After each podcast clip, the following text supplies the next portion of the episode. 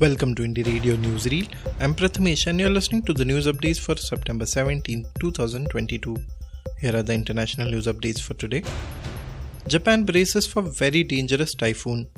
Japan's weather agency warned on Saturday of unprecedented risks from a very dangerous typhoon heading towards the southern Kyushu island, urging residents to take shelter ahead of the storm.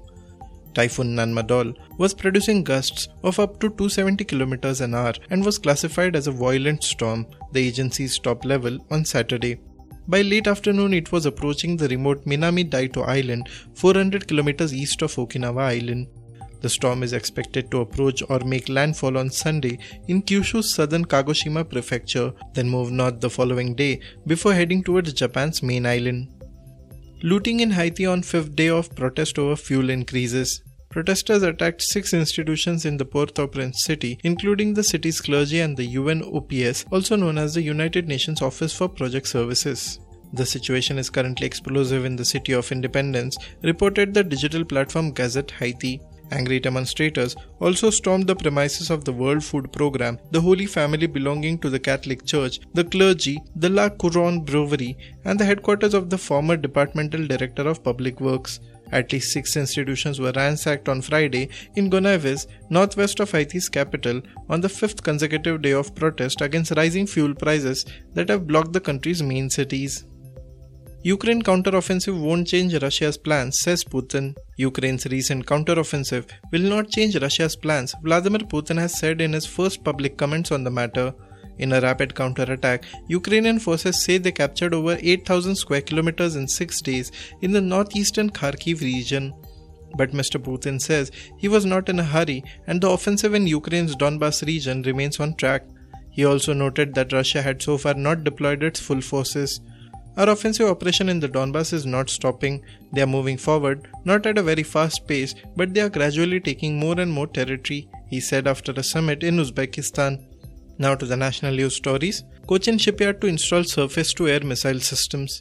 With the indigenous aircraft carrier INS Vikrant now joining the Navy, its builder, the Cochin Shipyard Limited, has to complete the installation of the Long Range Surface to Air Missile or LRSAM system and the MF STAR or Multifunctional Digital Active Electronically Scanned Array radar, according to senior shipyard officials. The Navy has stated that aviation trials are likely to begin by November. LRSAM is a joint development by Defense Research and Development Organization or DRDO and Israel Aerospace Industries or IAI of Israel and is manufactured by Bharat Dynamics Limited.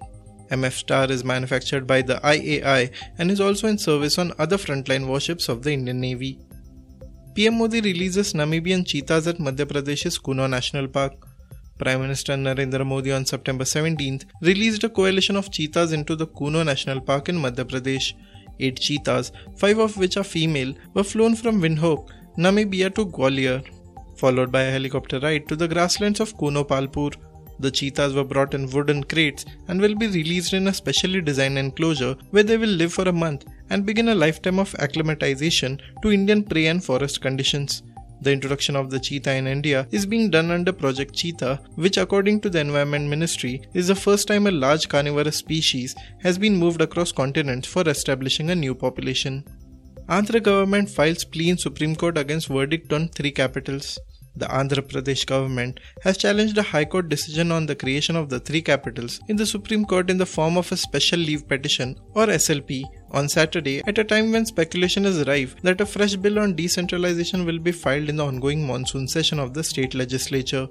The government appealed to the apex court to stay the HC order dated March 3, 2022, wherein a bench had ruled that the legislature has no competence to enact any law for shifting the three organs of the capital under the guise of decentralization.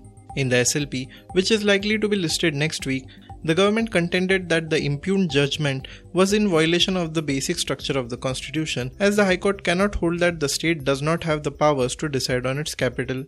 Thank you for listening to Indie Radio Newsreel. For more news, audiobooks, and podcasts, stay tuned to Indie Radio or log on to www.indiejournal.in. Also, consider subscribing to listen to our premium shows.